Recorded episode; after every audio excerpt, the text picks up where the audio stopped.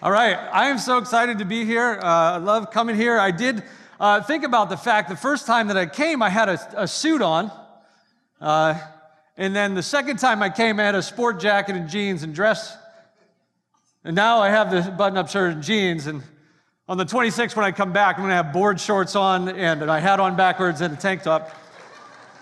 And then who knows what will happen after that. All right, awkward. So glad to be here. How's everybody doing? Awesome. I didn't grow up in poverty. Uh, I grew up in a solidly middle class family uh, outside of Edinboro Uh, in the country, we had lots of trees. Um, we rode dirt bikes. But when we were growing up, you know, I thought that my friend had more money. I thought they were richer than us because they, they got a computer first. And this was the 80s, you know, and uh, it was a Texas Instrument computer, 16K. Games you could play on that thing. My dad stood amazed that it fit on a desk. Like a computer that fits on a desk. You know, at work, he walked into a room that was like, anyways, he's old. And he's also sitting right over there. hi, Dad. I'm sorry. Sorry about that. we, but then, then our family got the Commodore 64. Does anybody remember?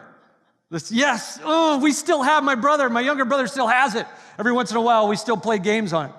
It was amazing. It was so awesome. It had you'd load games into it. You'd get a cassette tape. Uh, kids, that's a small tape with little reels on it. You would put that into the cassette loader. You would wait. You would load the game. You would wait. You would go eat dinner. come back until it was loaded into the computer, and then you could play the game. It was amazing. So then I thought, well, maybe, you know, I don't know, maybe my dad got a raise. That's why, you know, I didn't, I didn't have anything to judge how it worked, you know. They made us think we were poor. Uh, we had to work for everything. We don't have money for that, kids. So, but, but we, we didn't really know poverty. We had everything we needed. We had a family that loved us, and we had the stuff that we needed for school, and we family had cars and a house. And I didn't understand poverty then. I didn't know what poverty was. I didn't. I, I, I never saw it. You know, I didn't know that.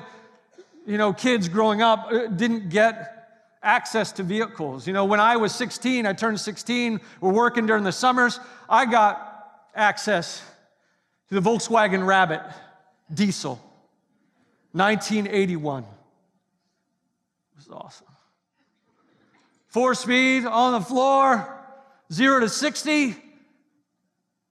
About zero to 60 was all it could do. Took part of the day to get there, but zero to 60, 50 miles of the gallon in the 80s, people.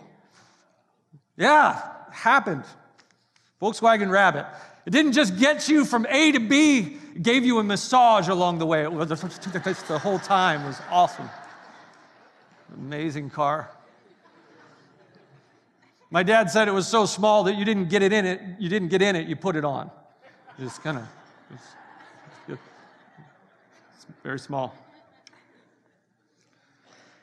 But I didn't know, I didn't understand what poverty was when I grew up and, and graduated, went to college, and uh, I became a youth pastor. We started taking trips to New York City with students. We'd go to New York City, we'd drive into New York City, and we would go out on the streets of New York City and take groups of kids at night uh, into places like the Bronx and uh, Brooklyn, into Manhattan. We would take blankets and food to people on the streets, and and what I noticed about, and, what struck me there, and kind of, I think God began to shift and change my heart at that time, was we would go and we would find people that lived in boxes. Did you know that there are approximately 100,000 people that are in, or that are homeless in New York City? At any one time. That is the population, the entire population of Erie, Pennsylvania. There are people that live in boxes. We would go out at night and we would take these blankets and food and, and, and, and talk to people. And, and what struck me was that people were living in this box. Some of them had master's degrees. You would talk to these people, intelligent people. They, they would say that, you know, in, in New York City, oftentimes people are about two paychecks away from being homeless. Something happens, they lose their job, they get kicked out, they get evicted, and they're on the street. There was one guy that we actually worked with that, after getting the blanket and the food from us, left, got on the garbage truck on the corner, and went to work, and that's where they dropped him off. He was homeless and had a full time job. Like some of these realities, just I, I, I, was not aware of, I didn't know. And, and the thing that really began to get at me was that there were people living in boxes at the base of these multi million dollar buildings. And some of those multi million dollar buildings were churches. And I thought to myself that there's something really wrong with that. There's something that we live in a world of such wealth, and still people live in poverty. And the church keeps its doors locked, and they live outside on the street. It was from then that uh, I went to work for McLane Church, and, and part of the time uh, after doing youth and college ministry, we planted a church that met in a bar. It was in the cell block. If you remember the cell block, or if you don't want to admit that you had gone into the cell block, the cell block is a nightclub that was downtown near 12th and State. Uh, and it was, uh, if you've ever been in there, an awesome place to have church. More, more than once, I walked out of my flip flops because the floor was so sticky. Ew. We started doing church in there, and the vision that I had in my head was everybody that was going to the cell block to party on Saturday night and Friday night would come to church on Sunday. And that's the vision I believe that God let me have. Because had I known what was going to happen next, I probably would have never started it. But how many people here know that God's plans are always way better and way cooler than your own? That His vision for your life and His plans for your life are always way better. And when we opened the doors and we served food, people came in from everywhere. It wasn't necessarily a couple of people that did the partying on the Friday, the Saturday, that, you know, some cool people came in. But everybody else came in too. We had, we had people that were old and young. We had college students, and we had a nurse and a doctor that were there. We had a teacher that was there. We had people that were homeless there. We had addicts and drug addicts and alcoholics and prostitutes and people that were white and Asian and black and Hispanic. We had everybody. We had single moms there. We started a children's ministry at the cell block. It's really hard to find a safe place in that place. But we did it. We found one. It was very small. But what God taught me in that place is that poverty is more than just an issue that our society deals with. It's people, it's real people with names. And I didn't realize how much prejudice I had just because I didn't understand. I didn't know until I met Martha, until I met Frank, until I met Bob and, and, heard their stories and realized that poverty is people with real names and real stories. And where would I be in life if I didn't have parents that cared about me? Parents, I hated school. I was horrible at school. I was I struggled with reading my whole uh, career in school. Do you call it a career? My whole my whole time in school. And my parents were constantly on my case, and it was annoying that they were such on my case, but I wouldn't have finished. I didn't like it, but they constantly about getting good grades and, and, and making sure that I did what I needed to do. And, and, and what if I didn't have that? What if I didn't have that privilege of having people that cared about me, that wanted me to succeed and would push me to succeed? My dad put me in sports when I was a kid and, and made me wrestle other kids in first grade and second grade and, you know, third grade and fourth grade and fifth grade. And I, I grew up loving sports. I, I got a degree in health and physical education. But what if there wasn't people in my life that cared about me, that pushed me? Where would I be today? I think about that. All of us have people in our lives. We are where we are because people cared about us. And what happens when you don't have that? See, poverty, the definition of poverty is this is a deficiency and a necessary ingredient. And I think what happens, why poverty makes us uncomfortable, is I think that when we see the deficiencies in the world, sometimes it, it, it points its finger or presses on the deficiencies in our own life. It makes us uncomfortable because we think maybe, maybe we should do something about this, but I don't know what to do. It, it, it makes us uncomfortable. Oftentimes, I, I, think when I talk to people about poverty, uh, they, they often mention this verse. And it, it, maybe if I did a survey, it's, it's probably one of the most popular verses on poverty. Jesus says that the poor will what? Always be with you. Is that true? Will the poor always be with us? That seems a little defeatism.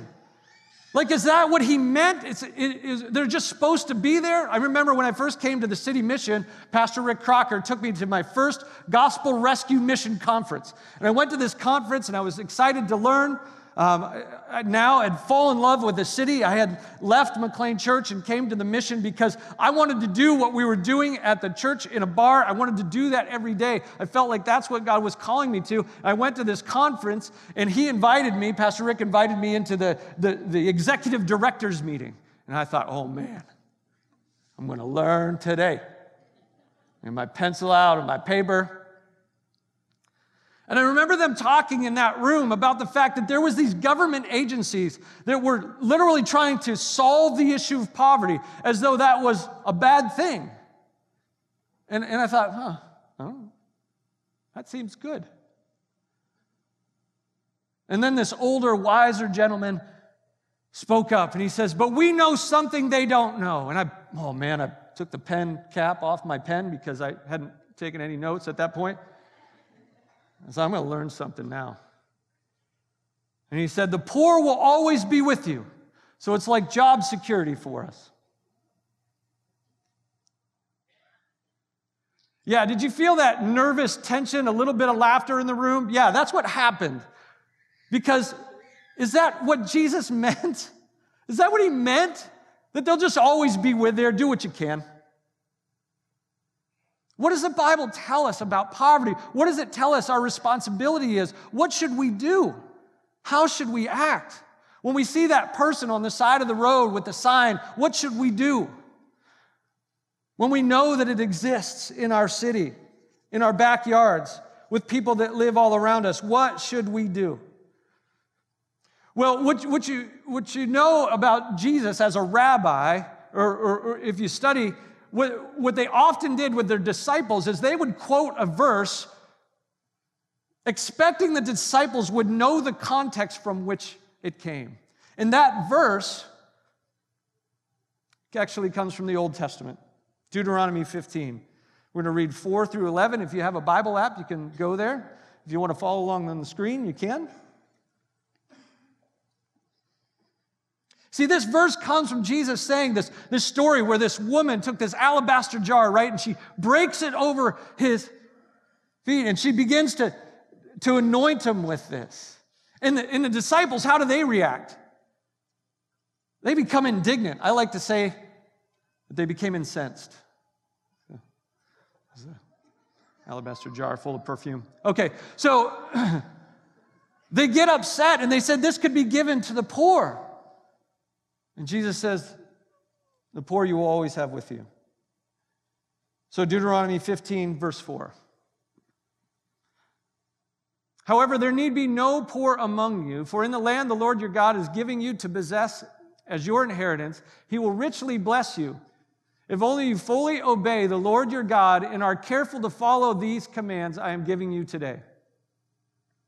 The Lord your God will bless you as he has promised, and you will lend to many nations, but will borrow from none. You will rule over many nations, but none will rule over you. If anyone is poor among your fellow Israelites in any of the towns of the land the Lord your God is giving you, do not be hard hearted or tight fisted towards them. Rather, be open handed and freely lend them whatever they need. Be careful not to harbor this wicked thought and I want you to remember this. The seventh year, the year of canceling debts, is near, so that you do not show ill will towards your needy towards the needy among your fellow Israelites and give them nothing. They may then appeal to the Lord against you, and you will be found guilty of sin. Give generously to them and do so without a grudging heart. Then, because of this, the Lord your God will bless you in all your work and in everything you put your hand to. There will always be poor people in the land. Therefore, I command you to be open handed towards your fellow Israelite, the Israelites who are poor and needy in your land. So I'm going to work back through, backwards through this passage. So if you want to follow along with me, the first thing is that poverty is an issue and is still an issue in our country, in our town. Right now, there are three people, the richest three people in the world. You know who they are? Bill Gates, Warren Buffett, and the gentleman that owns Telecom. I don't know his name. And those three people own as much wealth as the poorest 48 countries combined. Those three people own as much wealth as the poorest 48 countries combined. Even in our own city right now, the poverty rate in our city is about 30%. That means 30% of the population of Erie, Pennsylvania lives at or below the, uh, below the poverty line, making less than $20,000 a year. Right now, 48% of African American children in our city, almost half of them grow up in poverty. Our shelters are full. There are very few shelters for families. There are people that live in tents. You remember a while back, a few years ago, there was an article that came out, and there was a tent city. Do you remember that? And the people were living in tents uh, near the tracks in the city. And people were outraged. Well, you know that they chased them out of there, right? You know that their housing problem wasn't fixed, right? They just moved. Crazy thing about living in his tent is you could just pick it up and take it with you and put it up someplace else. And that is what happened. When we were doing, doing church in a bar, uh, oftentimes we would pick people up in a van and we would take them home and pick them up and p- bring them to church. And we took this one guy and I said, where, where do you live? And he said, right over here. And we let him off the bus. And I was like, where, where are you headed? And he's like, oh, just over here in this woods. Right down here. One gentleman was uh, coming into the mission uh, and when we were doing church in a bar, and I had gotten to know him because they were coming to our church, and I saw him at the mission when I was doing the devotional there, and I, I said, How are things going? He said, Well, not good. We're living in a tent by the tracks. And I was like, Do you have any source of income? And he said, Yeah. But we can never get enough money to save up for, for a security deposit.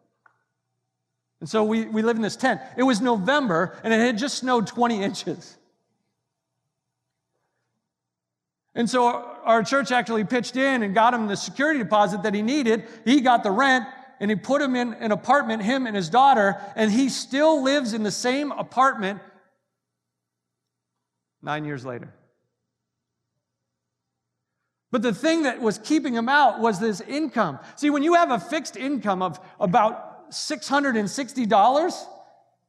How do you live on that? And there are a number of people in our city living on a fixed income between 660 and 780. What do you do with that? Once you've paid for rent of $500, how do you live on the rest of that money? And these are realities that I just wasn't aware of. We, right now, at the City Mission, have about 650 people to 700 people a week that come through our food pantry to get groceries.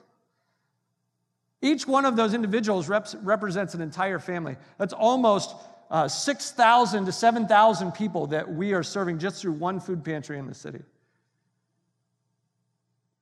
The problem is real and it still exists, and it's hard to wrap our head around that there are people in our city living like that. So, the second thing is the harboring this wicked thought. Do you remember this line? What was the line? What was the wicked thought? Yeah. The seventh year, the year of canceling debts. Why is that a wicked thought? I was coming here across 79, some dude cut me off, and I swear I had a much more wicked thought than he did, than that. Why is that a wicked thought? It's a wicked thought because it's an excuse not to help. It's like saying, you know, this individual, I see you need help, and I know that the year of canceling debts is coming, and so you'll be fine. You'll get your debts canceled. Or if I help you and I give you money, I'm not going to give my, I'm going to get my money back.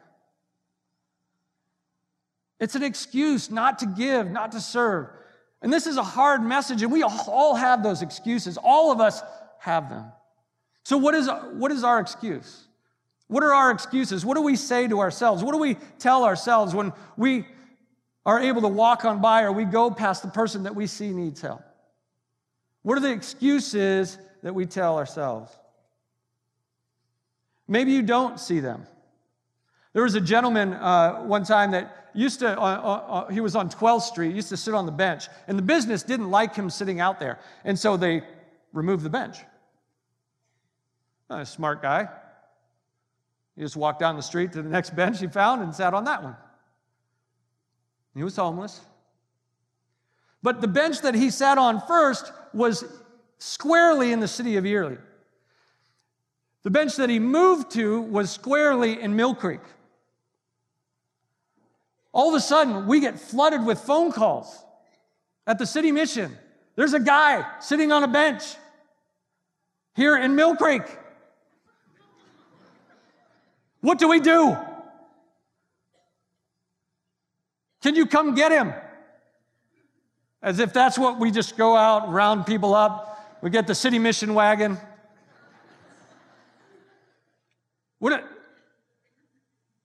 she's like, Well, I, I brought him some food, and if if you can't get him, if he doesn't, if he keeps sitting here day after day, I'm gonna have to start driving a different way to work.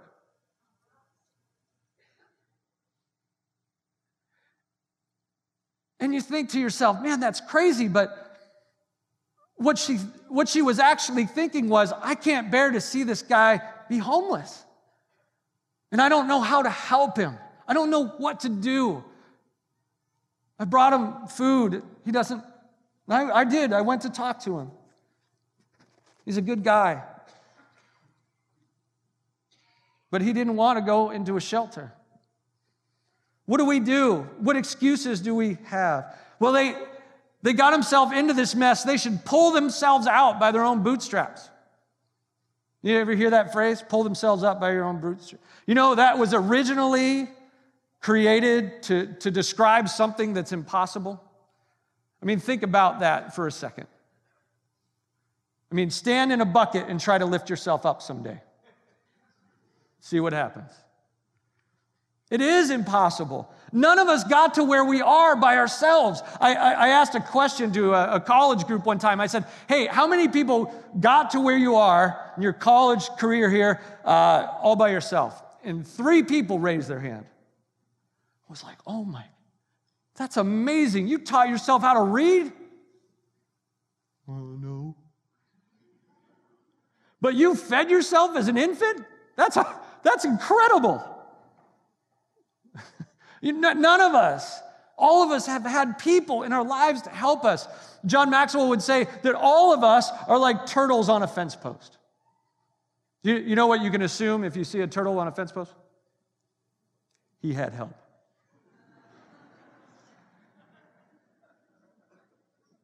He didn't get there all by himself. We're all surrounded by people in our lives it doesn't mean that we haven't had adversity in our lives or difficult circumstances, but we've all had people to help us get to where we are. We, we come into this world oftentimes with so many more advantages. And I think, where would I be if, if the friends around me, the only people that cared about me, were selling drugs? That that's what they did, that's what they did to survive. If there wasn't parents that cared about me, if that was my existence, then that is what I would be doing. If there wasn't somebody at home or I ended up in a different house every night as a kid growing up, not knowing exactly who was taking care of me, not knowing if those people were safe? Would I be in the same place that I am today? And the answer is no. Sometimes it's hard for us to wrap our head around that. And sometimes people say, I just don't have time to help. There's actually a study done. I think it was done by Yale. And the study was fascinating. It was taking seminary students and it, and it, told them that they were going to preach the Good Samaritan. You know the story about the Good Samaritan that finds the guy on the side of the road and he, he's the only one, the priest, the, the Levite don't take care of him, and the Samaritan helps him, right? And binds up his wounds and takes him to the inn and the whole story. So they were supposed to walk across campus and preach that message. And it was an experiment. And what they did was put somebody in their path that was pretending to be homeless in, in, in need of help. It kind of seems cruel, but what they did was set them up. And they said, okay, you're going to preach this message on the Good Samaritan. You, you, you better go. you you, you've only got about a minute, so you better run get there. You got to do this now. And so 90% of the seminarians preaching, going to preach the, the sermon on Good Samaritan, stepped over the homeless person to give the sermon about how to help people that are in need. And then what they did was they took another group in the same scenario, but they said to the group, You have plenty of time, but you might want to leave now and make your way. And still a lot of people didn't help the guy.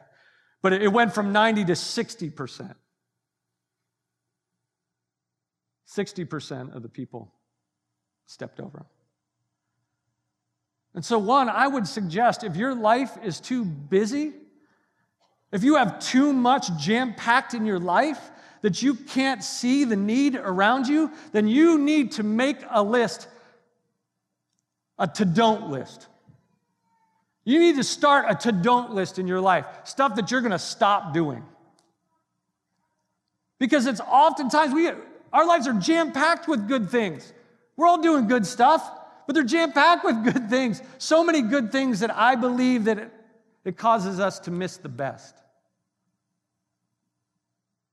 Sometimes the good is the enemy of the best. If our excuse is time, We've got to create margin to be the kind of people that God needs us to be.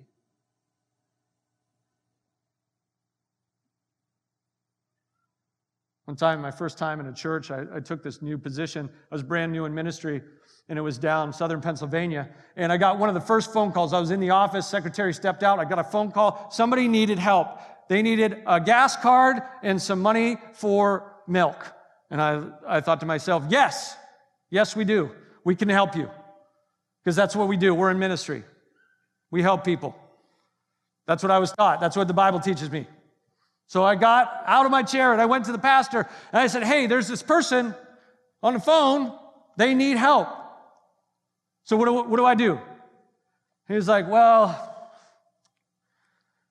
uh, you might want to have them call the Methodist church because we don't, we don't do that anymore.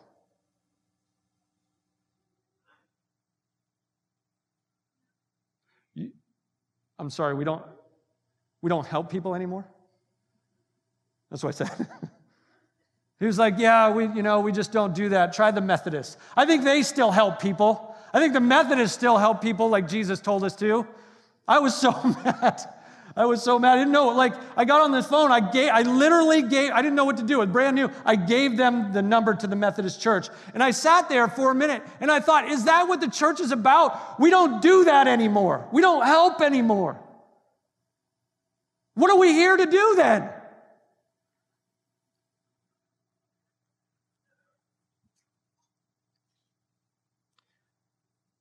The third point as we work up through is how the passage starts. What does it say at the beginning? However, there need be no poor among you. Jesus is expecting his disciples to understand this whole passage, what the scripture says, and that the, the vision of the kingdom of God is that there shouldn't be any poor among you. That's the vision. That's what it's about. That's what we're aiming towards. We live in a broken and busted world that things don't go the way they should and people don't do what they should. There is brokenness and sin in this world, yes, but the goal and the mission of the kingdom of God and God's economy is that there shouldn't be any poor among you. And we've got to lock that in and realize that's what we're shooting for. So, how do we do that? How do we get there? When we pray the Lord's Prayer, Your kingdom come, Your will be done. Where? On earth, as it is in heaven. That the vision that when we're in the kingdom, that the kingdom is forcefully advancing in this world. And when we're part of the kingdom of God, when we repent and believe, we become part of God's movement to take what's broken and fix it. That is what our mission is. Yes, to, to win people to Christ, to share the love of God, that they would repent and follow Him, seek first the kingdom. That as we do that, we see this world and all its brokenness and all that sin has done, and we begin to dive in and do something about it. It's so hard sometimes. But that is what we're called to. That is what the kingdom of God does on earth as it is in heaven. To change our mindset and realize that one of the main ways that we share the love of Christ it is in the tangible way that we show that love to people who are in desperate need of it. And listen, I'm not saying that you need to walk out of here and take all the money out of your pocket and give it to somebody because that doesn't necessarily fix the problem. But what we're supposed to do is figure out how to fix the problem, how to show the love of Christ. So, what was Jesus' point? I believe this. That woman took that alabaster jar of all that expensive perfume. It may be all the money that she had, and she broke it on Jesus' feet. She gave everything to him first. That it starts with our relationship with Christ. And this morning, I just want to say if you're here and maybe you wandered in or somebody drug you here or you just wanted to see what this church was all about or it looked pretty from the highway, whatever it is,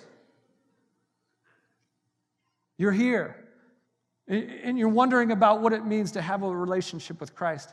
I tell you, there, there is no better thing that you can give your life to that the one who created you and loves you went to the cross to die in your place so that you could have access to that relationship, that your sin can be forgiven, and that you could enter and step in to this new way of life, the kingdom of God. And my prayer is that you start there.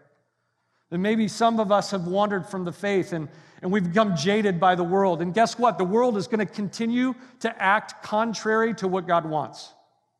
Just for FYI. It's going to continue to do things that are bad and broken and hurtful. And it's happening all around us. Our job as followers of Christ is to break in and fix it.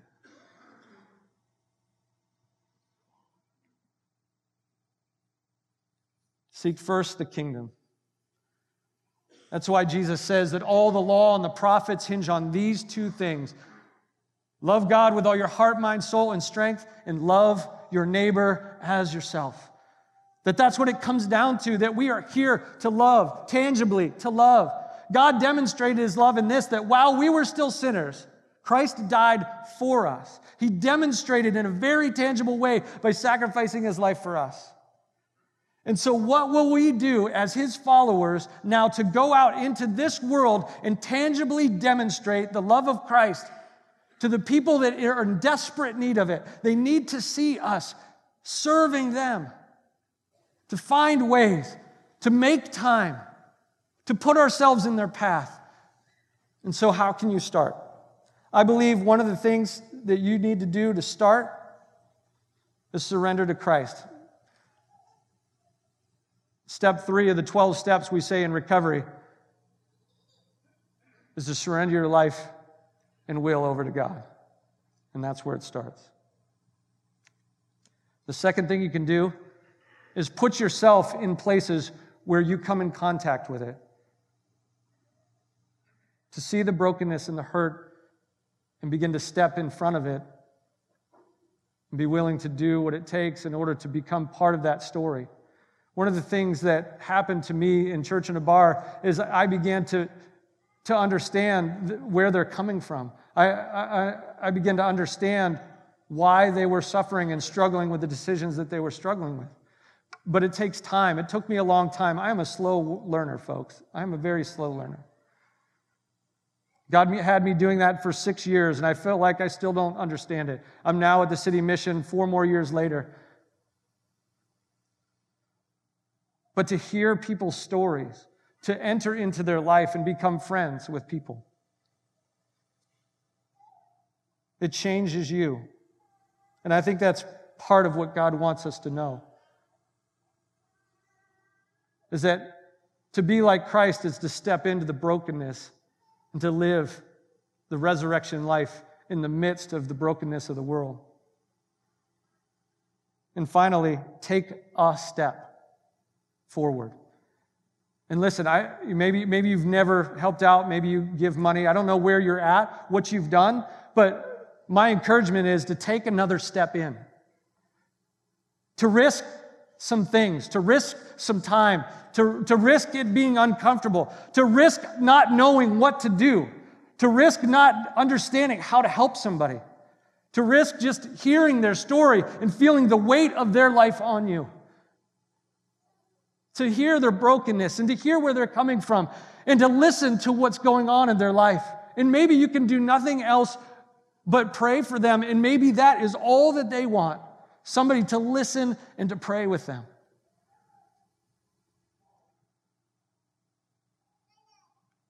We know that statistics show that people don't come out of poverty unless they're mentored out, one at a time. Right now, there's about 50,000 people in poverty in our city, in our area. But there are 250,000 other people in our county. And so the numbers work out, folks. If we build a relationship with one or two people and disciple them, to pour into them, it will change you and change them as well. I love this church and I love coming here because I feel the love of Christ when I come here. I'm honored to, to be in a place that, that does so much for our community. And this isn't a shaking my finger. This is, this is, this is the reality uh, uh, of the world that we live in. And, and we, need your, we need your help. We love you guys. So I want to close in, in a word of prayer today. Heavenly Father, we know that um, these words from your scripture are difficult to hear, that you don't want us to be hard hearted or tight fisted with our time, with our energy, with our finances, with But I believe that the most creative ways of solving the issue of poverty in our city are locked up still in the hearts and minds of the people in the churches of this city. That the amazing things that you want to do to set people free, you're birthing in the hearts and minds of those in this room and the teenagers that go to our youth groups, and the college students that, and young adults that go to our EYA and to our college groups all over this city. God, for your purposes and for the advance of your kingdom, give us your strength, we pray in Jesus' name. Amen. Amen.